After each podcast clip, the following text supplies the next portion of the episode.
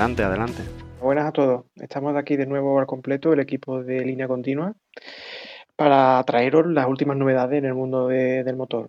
Eh, como siempre, eh, me acompaña Javi. ¿Qué tal, Javi? Hola, buenas. Estamos aquí otra vez. Ha costado, pero aquí estamos. Siempre cuesta, pero lo conseguimos. Eh, Dani, ¿estás por ahí? ¿Qué tal? ¿Qué tal todos? Muy bien. Perfecto, Dani. Y después está nuestro community manager, Rafa. Hola, hola, hola. ¿Qué tal, chicos? ¿Cómo, ¿Cómo va eso? ¿Cómo lleváis el confinamiento y esas cosas? Wow, wow, wow. Bueno, ahí vamos tirando. A algunos les afecta más que a otros, pero Sí, lo estamos viendo. ahí sí. vamos. Bueno, para no andando con rodeo, eh, empiezo yo. Eh, notición. El nuevo Golf R. Eh, 320 caballos, tracción a las cuatro ruedas, 420 newton metros y 52.000 euros de coche. ¿Cómo lo veis?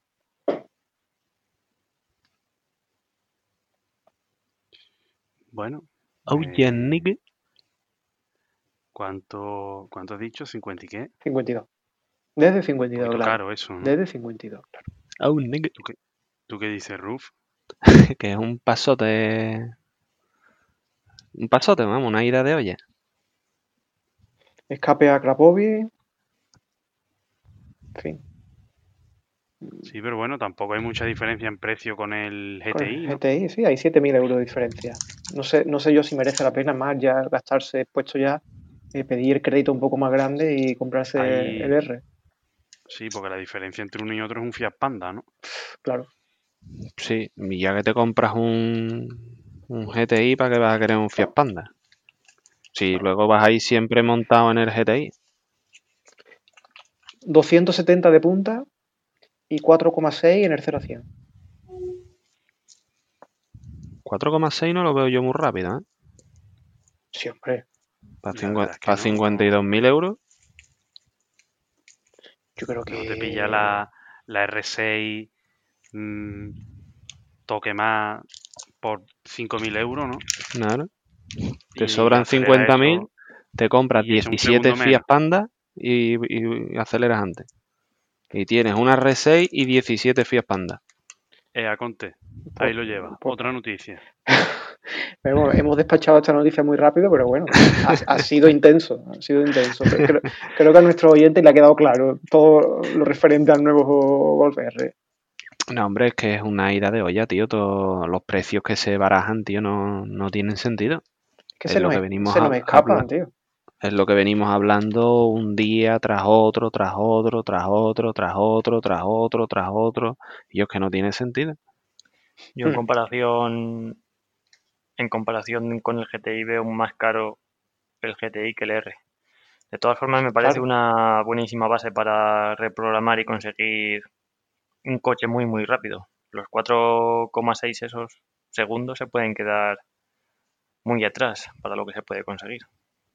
No me parece mal coche ni, ni mala Te refieres al, GTI, ¿no? GTI. Y al R. Es la misma plataforma. Sí, sí, sí. Sí, lo que cambian después que uno lleva tracción a las 4 y otro es delantera. Teniendo en cuenta que un Ford Fiesta está ya en 30.000, a mí ya no me Pero bueno, el, 50.000. el Golf F100 Blue también es la misma plataforma, ¿no? Correcto. ¿Y por qué no comprarse un Golf F100 Blue? Y ponerle escape a Krapovic. Hombre, porque, porque si 4,6 te parecía muy lento, ese que será 12 o 14, Bueno, pero a lo mejor te compras un Golf F100 Blue en blanco y cuatro Seat Panda. No lo sé. La no lo misma sé, plataforma no me refiero que lleven el mismo tren de una nave para meterlo todo, ¿no?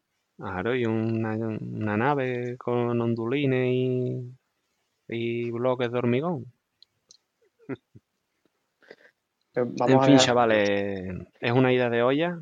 ¿Ves? Y Se me no- va la olla de ver los precios. Y no lo vamos a poder comprar. No, no, es que no podamos poder, es que no tiene Ni sentido. podemos ni queremos. Ni podemos ni queremos. Es que yo me compraría un, un Lotus Elise antes. La verdad es que en tus manos irían los dos, serían los dos igual de rápidos, ¿verdad? Eso sí. Eso sí, sí. O igual de lento. Yo. No ha dicho eso, tío. Más noticias. Venga, venga, más noticias. ¿Alguien tiene alguna otra noticia? Creo que Dani tenía que presentarnos un nuevo eh, desarrollo de KTM. Bueno, primera noticia que tengo, pero sí que es verdad que KTM ha presentado un nuevo concept car, creo. Bueno, no sé si es concept car o, o es car directamente. Sí que estaba por ahí un, la segunda generación del Xbox. Xbox Pero estamos GT2. hablando de enduro. No, coches. GT2 lo han llamado y creo que hay una variante que es la GTX o algo así. No lo sé. Ah, que es el, que es el Xbox este de toda la vida, pero con carenado, ¿no? Eso. Cerrado. Eso. Algo así. Eh, muy claro, o sea, muy, muy ligero. Mucha fibra de carbono. 1000 kilos, 500 caballos. En el caso del GTX, 600 en el caso del GT2. Eh, estoy hablando de cifras redondeadas, ¿eh? lo, que, lo que me suena, de haberlo, de haberlo oído. Comentan cruzando cafés con una gente y con otra. El motor, el corazón es un. Es el bloque, vamos, el 2500 TFSI de Audi. Bueno, mm, motor bastante eficiente. Y chasis, bueno, monocasco de fibra de carbono, con barras antivuelco, homologadas para entrar en el circuito que te salga de las narices, etcétera, etcétera. Y chasis también homologado para el circuito. ¿Cuántos caballos? Había dos versiones, ya no sé cuál es cuál, pero una 500 y otra 600. Por cierto, Eso ya tendrá. ya chasis, tendrá otro 0 a 100, ¿no? chasis homologado FIA para, para circuito.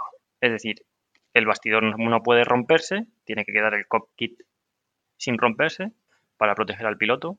Véase el accidente de hace menos de una semana en el Gran Premio de Fórmula 1 de Bahrein. Buen ejemplo. Y nada, a mí me gusta. Lo, le seguiremos, le seguiremos la, Yo sé que a ti te gusta. de este, de este Yo modelo. sé que a ti- te gusta. Pinta bien. pinta Porque bien. tú eres mucho de, Sí, sí, sí. de que tengan plaqui, de que tengan plaquita numerada y este De tipo de tipo. tonterías que no aporta caballos al coche. A mí, ahí me has dado en el corazoncito, Dani. La verdad es que ya me está gustando más el coche. Y 300.000 euros, por cierto. Se me había olvidado. Donde se ponga una placa, donde se ponga una placa que se quite. A que ya no parece tan caro el R, toda después de decir que este cuesta 300.000. No, no, no. Me parece ya mucho más asequible. Me está gustando más el R. Y en serio, yo creo, yo creo que el- nuestro público oyente demanda coches accesibles, ¿eh? Es que, es que Bueno, ya, estu- ya estuvimos hablando de, no sé si os recordáis, del hombre, Fiesta cosas más, o- ST. versiones, tío, algún capítulo o alguna versión, Blue Efficiency o como algo así, tío. Pero el Ford Fiesta, el, el- del que hablamos, eran 30.000 euros. Sí, lo que También pasa es que aquí tampoco tenemos- era accesible. Es que Conte se mueve en otro, en otros ámbitos. Es, es cierto, es cierto. No, a, a ver, es que este, quiera que no, este podcast siempre se va, se ha ido siempre un poco hacia la deportividad y la deportividad es cara. ¿Por qué? No tiene por qué serlo, ¿no? ¿Qué es deportividad? Para Ah, vosotros. No, no debería. Mientras clavabas en mi No de- pupila, no- tu pupila azul. Qué buena pregunta, ¿Qué es Javi. Qué buena pregunta. Buena pregunta para responderla, ¿no? Ya, pues venga. Sí. De- deportividad para mí son eh, prestaciones y no puedo estar más en desacuerdo, Conte. Porque para mí la deportividad ¿Por es eh, lo que te transmite el coche, ¿no? O sea, para mí una reacción o un comportamiento deportivo es uno que se transmita sobre todo rápido. ¿Vale? Que tú gires y el coche gire rápido. Ya, Eh, dejando ya, las prestaciones en otro lado, ¿sabes? Sobre todo prestaciones de aceleración, velocidad punta. Es cierto. Y la estética para mí Es pues es algo secundario. O sea, la estética, si es funcional para mejorar el rendimiento, pues sí, será una estética deportiva. Pero una estética deportiva en un envase comercial, pues para mí no, no lo es. Pero sí es cierto que los coches que, que son rápidos al final tienen que tener una serie de líneas que son las que yo Ya, llamo ya, pero te- también ¿no? ten en cuenta que hay mucho coche lento con paquete R-Line, eh, Sport no sé cuánto sí. y, y demás. Entonces tienes un coche Eso sí, eso sí. eso eh, bastante básico con el motor más chusquero y un acabado y un paquete y unos alerones y unas taloneras y un- Sí, que no sirven para nada. Como un Formentor 1500, 150 caballos. Exacto. Yo te hacía a ti, no me esperaba eso de ti, Conte. Yo pensaba que tú te Eh, gustaba más siento haberte- coches lobo con piel de cordero. Un coche Siento correcto, discreto, pero que tenga después un buen motor y un buen comportamiento. Y, y- y lo es, y lo es, Javi, lo es. Hombre, pero Lo que pasa es que hoy mm, yo creo, si me permitís, que un poquito, un poquito de estética deportiva tiene que tener. Estoy de acuerdo con Javi en, en las sensaciones, pero algo le tiene que acompañar la estética para tú considerar un coche deportivo. Porque, por ejemplo, algo muy cuadrado como el BMW todoterreno, o sea, el Mercedes clase G, el todoterreno, que es muy, muy cuadrado. Vale, el todoterreno mm, puro, ¿no? Sí, sí, el puro, el que es completamente cuadrado que lleva un motor V8, me parece, con 500 caballos, algo así. O sea, como Sí. prestaciones y como sensaciones, eso va a ser brutal. Pero como estética, tú a lo mejor no dirías que es un deportivo. No, no, no lo es. Ni como estética, ni como concepto, ni como chasis, ni, ni nada. Es un todoterreno mm, con sus capacidades todoterreno, pero mm, las capacidades en carretera serán bastante mm, parcas. Sí, aunque tenga- Entonces, Ten en cuenta que puede que tenga 400 caballos, pero también eso pesa a lo mejor 2.200, 2.400 kilos. Tampoco, hombre, andará, irá bien, pero tampoco te creas que eso es, eh, se lleva, es rígido, chasis de larguero, o sea, eso tampoco va a volar por carretera. no, no, pero, mm, o sea, si solo vemos sensaciones, o sea, esas sensaciones te va a dar, ¿no? Porque, por ejemplo, por el motor que lleva. Un acelerón con eso, una curva con eso, sensación te va a dar. Pero no es, por Hombre, ejemplo, curva, el acelerón yo creo que sí, pero la curva, allá hay que ir con un poquito más de tiento, ¿eh? hombre, te va a dar sensación de miedo a lo mejor, pero una, Exacto, una exacto. sensación te va a dar. Sensación de vuelco, de miedo. Indiferente no va a ser.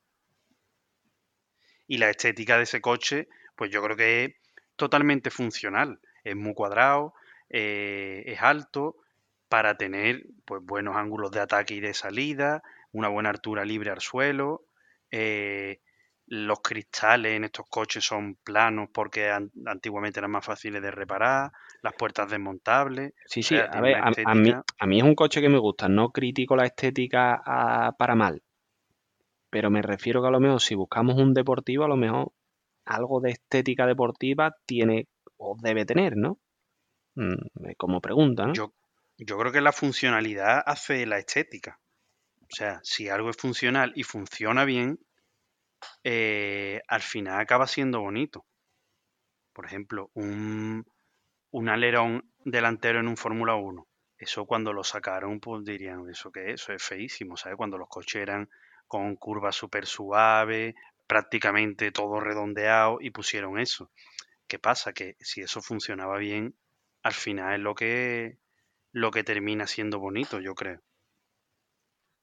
Puede ser, puede ser. Sí, sí- sí es cierto que la evolución, la evolución se ha visto mucho, como tú dices, en la Fórmula 1, ¿no? La Fórmula 1 yo creo que donde más evolución, creo yo, en diseño, por el tema de también de la de, de la aerodinámica, donde más evolución he visto yo en los últimos años.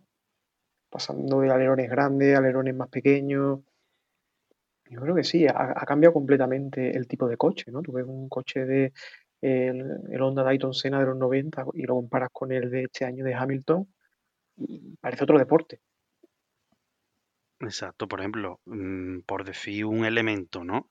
Que, que ilustre esto, por decir, las branquias o una salida de aire o entrada de aire que sea para refrigerar los frenos, pues eso en un coche que funcione los frenos a altísima temperatura, pues funcional. Después tú te ves una salida de aire o entrada de aire de los frenos en un coche de calle con paquete deportivo que intenta ser más tener una estética más deportiva, ¿Por qué? Pues precisamente porque ha heredado la estética de esa funcionalidad. Y a lo mejor en el coche de calle Sí, esa sí. entrada es falsa. Es una rejilla, pero está tapada. Claro, claro, porque, a ver, al final tiene que ir un poco de la mano. Es de decir, la funcionalidad te va a condicionar el diseño. Y quizás es como debería ser, y no al contrario, que es a lo mejor lo que se hace, ¿no? Exacto. Diseñar y luego adaptar la funcionalidad, pero quizás sea erróneo. En fin, Serafín. ¿Qué más corre el galgo que el mastín? Muy bien, chicos. Em, hoy queríamos Aunque si el hablar camino es de largo, un tema. más corre el mastín que el galgo. Yo hoy Que estamos, estamos poéticos hoy, Contre. Hoy yo no sabía que estábamos en el, en el No de obstante, no obstante, Me, he equivocado, no me he equivocado de de puerta. Conte. los dos corren bastante. Eso es.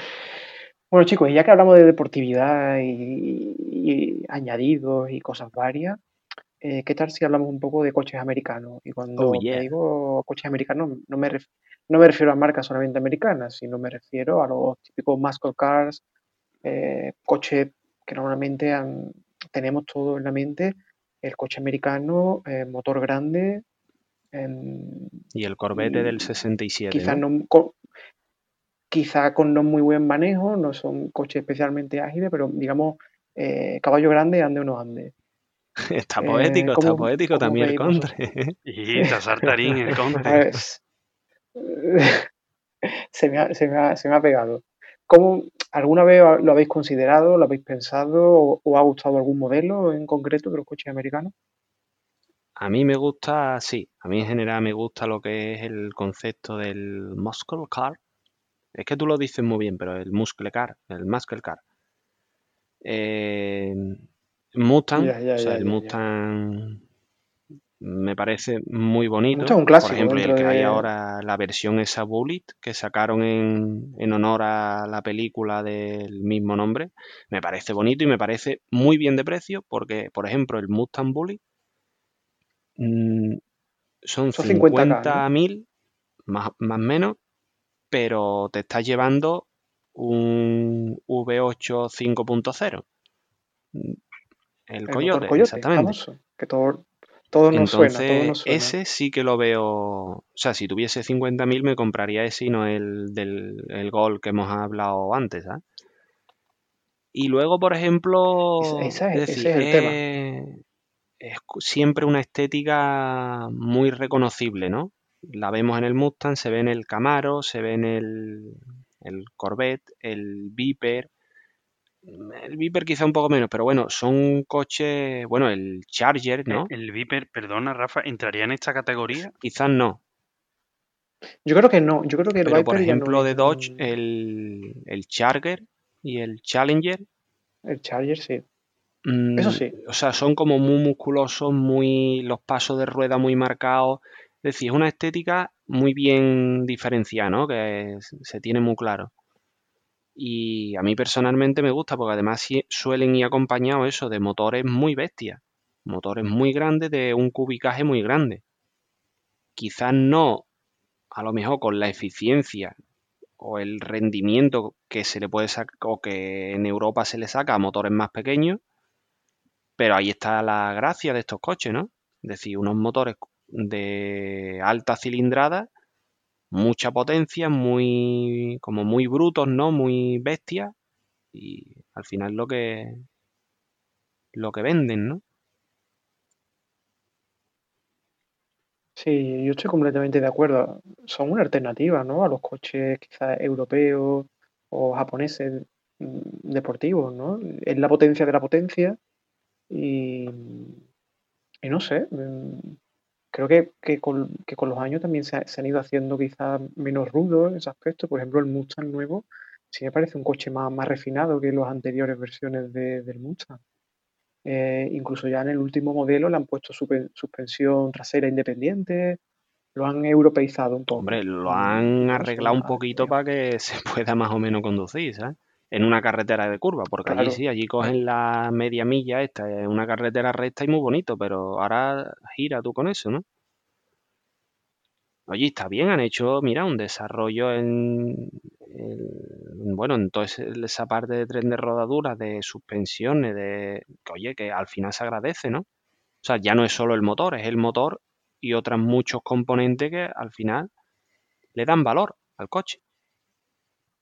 Sí, y la verdad es que bueno, que por ejemplo el, el Mustang, el Mustang GT o el, o el Bullet, que al final es lo mismo, el V8 eh, de 5 litros, mm, bueno, unas prestaciones muy buenas a un precio, yo creo que la relación mm, potencia-prestaciones, o sea, prestaciones-precio, pues, está muy bien, yo lo veo muy bien, ¿no? Y, y yo me lo plantearía seriamente antes, por ejemplo, que ahora que hemos visto el Golf R, pues yo sinceramente me lo plantearía antes que, que un Golf R, me parece un coche, a mí, me, a mí sinceramente me llama más la atención a, día de hoy un Mustang que, que un Golf, no sé a vosotros.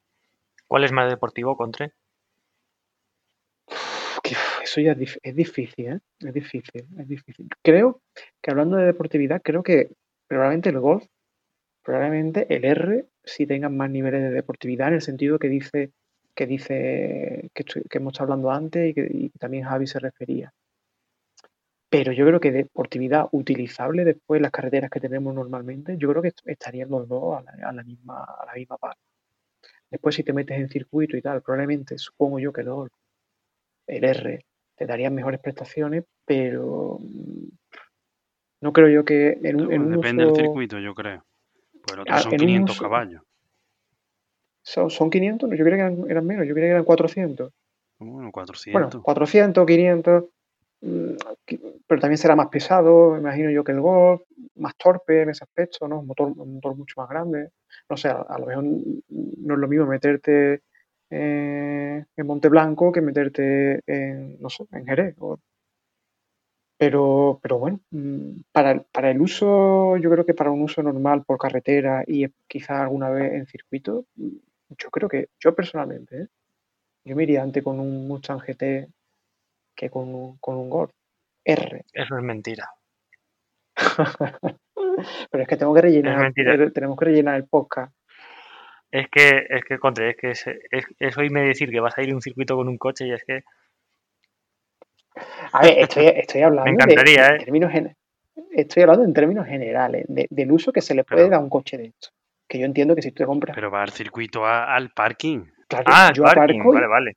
yo, yo aparco y os voy a vosotros como cojáis Con una sesión de fotos, ¿no? Claro, claro. Alguien tiene que hacer las fotos. Eso es. Pero Bueno, no sé, no, no, no no sé cómo lo veis. de- No sé cómo lo veis vosotros. ¿Vosotros realmente os iríais, por ejemplo, con un Mustang GT? ¿Os veis? Yo me veo haciendo círculos, sin duda, sin duda. Y con un Camaro también. claro. Y con un Camaro también me veo haciendo donuts y quemando ruedas. Uno de estos, no me acuerdo cuál era, qué modelo, si era el Mustang o uno de los Chevrolet. Tenía un modo para hacer donut y, Sí, sí, sí. y quemar goma, creo. Que le dabas un botón, creo. Era y- uno de esos dos. Ah, Porque el, el- era uno de los que se vendía en Europa, que era el Mustang y cuál era el otro, el Chevrolet. Camaro. ¿El Camaro? Sí, el ¿Puede Camaro.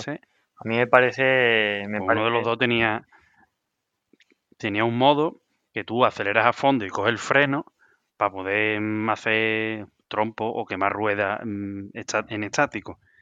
Y, y lo que hacía era frenar los frenos delanteros y, y liberar los traseros para no freírlos. correcto. Lo que sí fría es la goma, lógicamente. Imagínate coger una avenida de cualquier ciudad española, aparte de que cualquier ecologista de asfalto que esté por los alrededores se va a echar encima de ti, pero imagínate coger un coche de estos y hacértelo haciendo slalom toda la avenida adelante. Qué, Hombre, si te coge con su Prius, qué, precios- qué preciosidad. puede caer todo el peso de la tolerancia sobre ti, Pero bueno, qué Prius, pero es poco qué, Prius- probable. qué Prius, el que, el que tendrá el motor eléctrico abrasado y tendrá que ir con el gasolina contaminando ma- igual que yo. Pero bueno, de todas formas, hay un punto que a mí me parece mm, eh, importante. Qué bonita rivalidad, ¿no? Entre Chevrolet con el Camaro desde el 66, por ejemplo, no sé. Dodge con el Challenger eh, el Charger, el Corvette, el Mustang GT500. Hay, hay muchos, más o menos. Todos son de la misma época y a partir de ahí todas las marcas han ido evolucionándolo. Cada, cada cual se superaba. Qué bonita pelea esta, ¿no? La de los muscle cars. Eh, sin duda, yo creo que se han ido retroalimentando unos detrás, de unos detrás de otros. Creo, creo que el que más potencia daba, yo creo que era el, el Challenger Hellcat, este, la versión que tenía un... Sí, con compresor, ¿no? Sí, uno que está, está solamente hecho para hacer cuarto de milla. Ese son 700 caballos, creo. No, 800, eran más 800, 800, 800, 800, Sí, sí, hacía 10 segundos el cuarto de milla y, y 1000 newton, newton metro, creo que era una, era una salvajada. Y sí, sí, que... Será el que tenía un, un compresor como de 60 o 70 caballos, puede ser. Sí, que cuando lo apretaban parecía que estaban matando un gato. Ese. Pero bueno. De hecho, viene con un, viene con solamente con un paquete para hacer el cuarto de milla que le pone unos neumáticos diferentes, unos más estrechitos delante, unos más anchos detrás, cosas así. Y bueno, si hablamos, bueno, lo que tú decías, ¿no? De, de la historia de estos coches, el mítico Mustang del 67, ¿no? Por ejemplo, del Fastback. Eh, precioso. Sí, es que son marcas que, que es precioso. A mí, diréis lo que queráis, lo que queráis, pero te das una vuelta en un coche de esos y hasta el mismísimo Contre, al bajarse del coche, si le preguntas si es deportivo, te dice que sí. ¿Verdad o no, Contre? seguramente. Tiene que, ser, espectacular. Seguramente. Qué pena que, las normativas anticontaminación cada vez hacen que, esta oportunidad esté más lejos de nosotros. Pero bueno, eh, dentro de unos cuantos años está podemos lejos, a tener... Está lejos hasta un golf. Podemos tener esta conversación tomándonos un café en una cafetería a la que hayamos ido con nuestros coches eléctricos, impolutos, encerados, pero eléctricos. No caerá esa breva. ¿La de encerados? No, creo yo que... No... ¿Cómo? ¿Lo, ¿Lo dices por lo de encerados? No, no, lo digo por lo de que da para tomar café. Ah, vale, vale. Podremos ir en el coche eléctrico, eso no te lo descarto. Pero nosotros, cuando hemos quedado para tomar un café? ¿Qué, es eso de un café? ¿Eso qué es exactamente? La verdad es que nunca hemos tomado un café. Que, oye, una cosa, el Mustang, o sea, podríamos decir que es uno de los coches más bonitos de la historia, a lo mejor, el Mustang del 67. ¿Tenéis en mente algún modelo icónico de ese estilo? Para bueno, dentro de este segmento, el, para mí el Corvette. El Corvette, yo creo que también el Corvette. Ah. Ese, la parte esa trasera en triángulo es como muy, mítica mm. para mí. Vamos, yo lo recuerdo de salir en el Gran Turismo 1. Salía ese coche y, yo creo que siempre ha sido un... Ese era del 60 y tanto, 70, ¿no? No sé el año exactamente. Sí, pero por ahí tiene Y después también el que, el que tú has dicho, Rafa, eh, la parte delantera del Mustang pues, también es muy... es algo ya mm, histórico, ¿no? Ese caballo ahí, sus faros redondos y demás, también es algo, muy, no sé, muy representativo, ambos coches, yo creo. El, el Corvette es muy bonito y la verdad es que eh, lo hablábamos antes, no están mal de precio ya, incluso homologados y todo en España. Cuando digo mal de precio, eh, vamos, a, vamos a entendernos. Estamos hablando de coches con 400 y pico de caballos. Yo, por ejemplo, estoy viendo ahora uno con 1000 kilómetros ya matriculado en España, un, C7, que es el modelo, ahora está el C8, pues el modelo anterior, 1000 kilómetros, ¿vale? Eh, de 2014, eh, 68.000 euros. Que sí, que me vais a decir, me vais a decir de todo, pero que bueno, que, mm, que hay gente que se compra un M2 por, por, por ese precio, ¿no? O un Supra. No, me voy al M2 porque quizás el M2 no es el mejor ejemplo. El Supra, por ejemplo que cuesta incluso más caro. Eh, ¿Y qué modelo habías dicho tú, perdona, Contre? El C7. 2014. De 2014. Con 1400 kilómetros, ¿eh? Y me parece un diseño muy agresivo. ¿1400? Sí. Lo estoy viendo ahora mismo. Un anuncio. En un portal. Típico portal de venta de, de coche, de ocasión. No podemos decir el nombre, ¿no? Eh, bueno, se llama Autoscout 24. No creo que nos vayan a poner ninguna denuncia por ello. No, no, nos siguen en redes No, era por sociales. cobrarle publicidad. Los royalties. Pues sí, chido. Eso, ¿eh?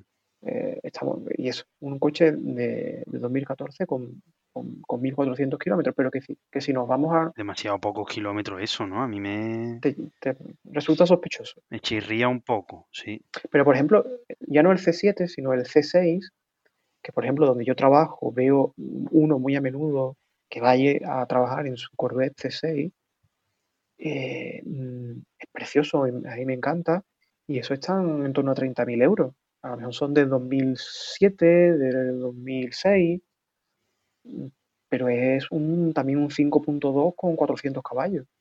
Bueno, y el coche es, o sea, te tienes que parar a mirarlo porque el coche llama realmente la atención.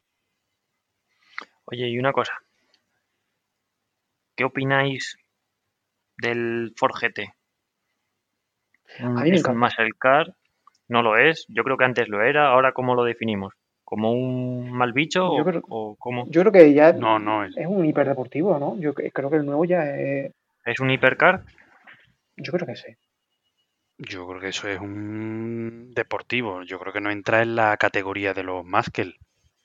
Porque este, ese coche lo creó Ford eh, para competir directamente. Y después pues, también lo sacó al mercado. Que bueno, ganó Le Mans con el coche. No sé si me equivoco o no, pero ganó la categoría absoluta. Sí. y la ganó varios años. Hmm. Y a partir de ahí ya por las marcas europeas reaccionaron sacando otros modelos y demás. Pero ese es un, un deportivo puro.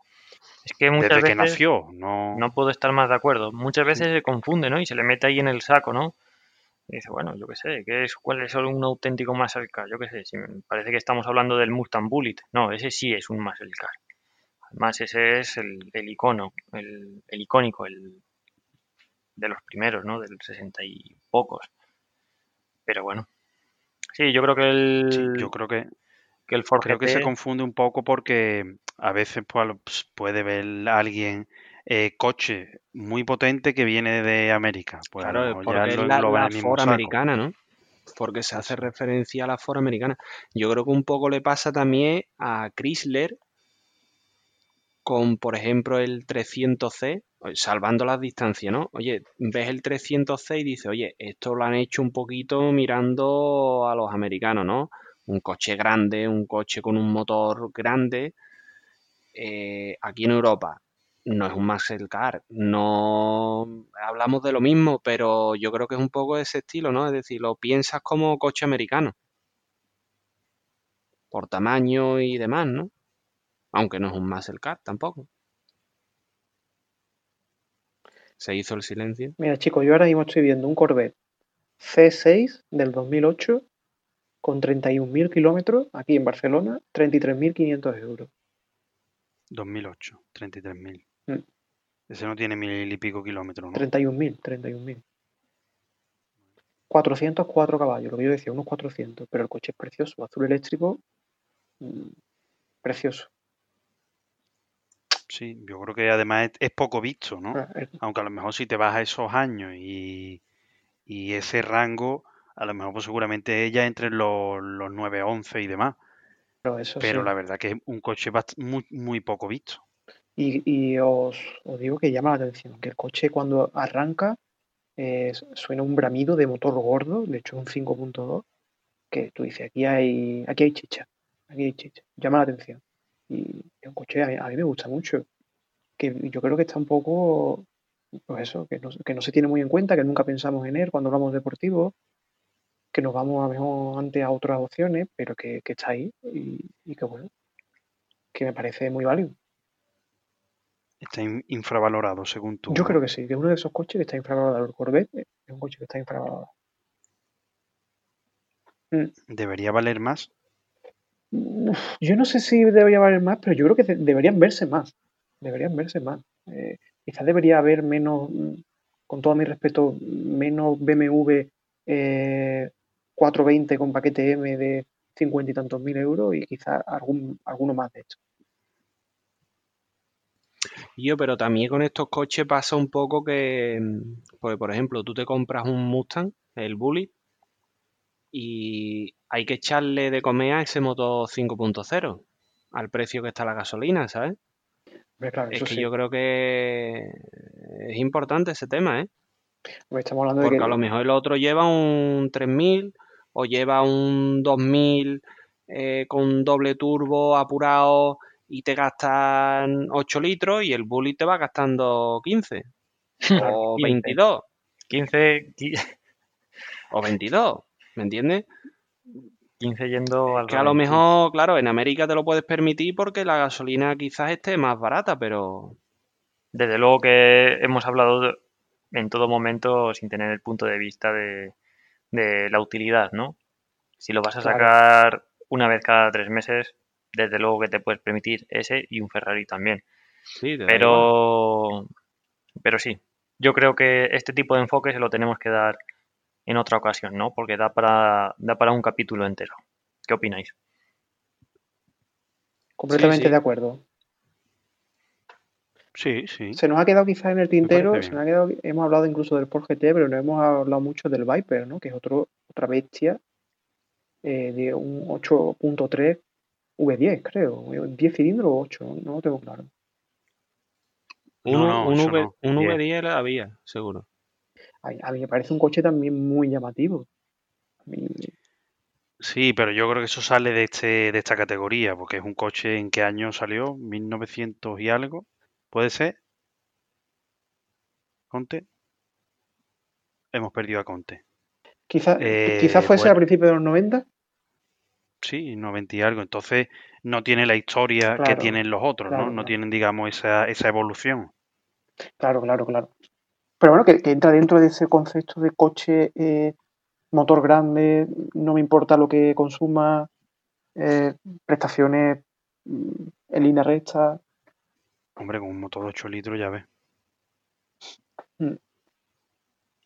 Tiene que ser una pasada eso. Y, y de hecho, bueno, el último, hay una preparación del, del Mustang, o sea, del Viper, el ACR, que hizo récord en Nürburgring en- hace como dos o tres años. Hizo un récord, creo, en 7 mi- 7.22. Estoy viendo, en 7.22. Después ya lo han superado, evidentemente, pero bueno, que, ya, que no solamente ya es en línea recta, sino que pueden permitirse también eh, incluso, incluso hacer récord en el infierno verde.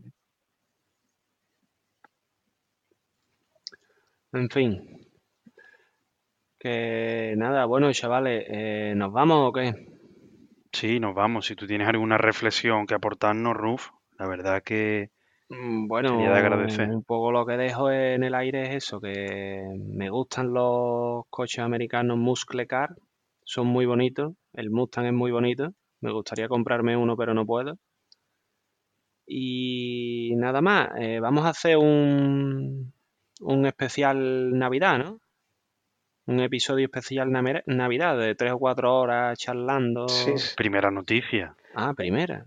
Pues, Bueno, pues ya, sí, sí, sí, ya, sí, lo, sí. ya lo sabéis. Pues estar atentos, eh, seguirnos en todas las redes sociales porque se avecinan curvas.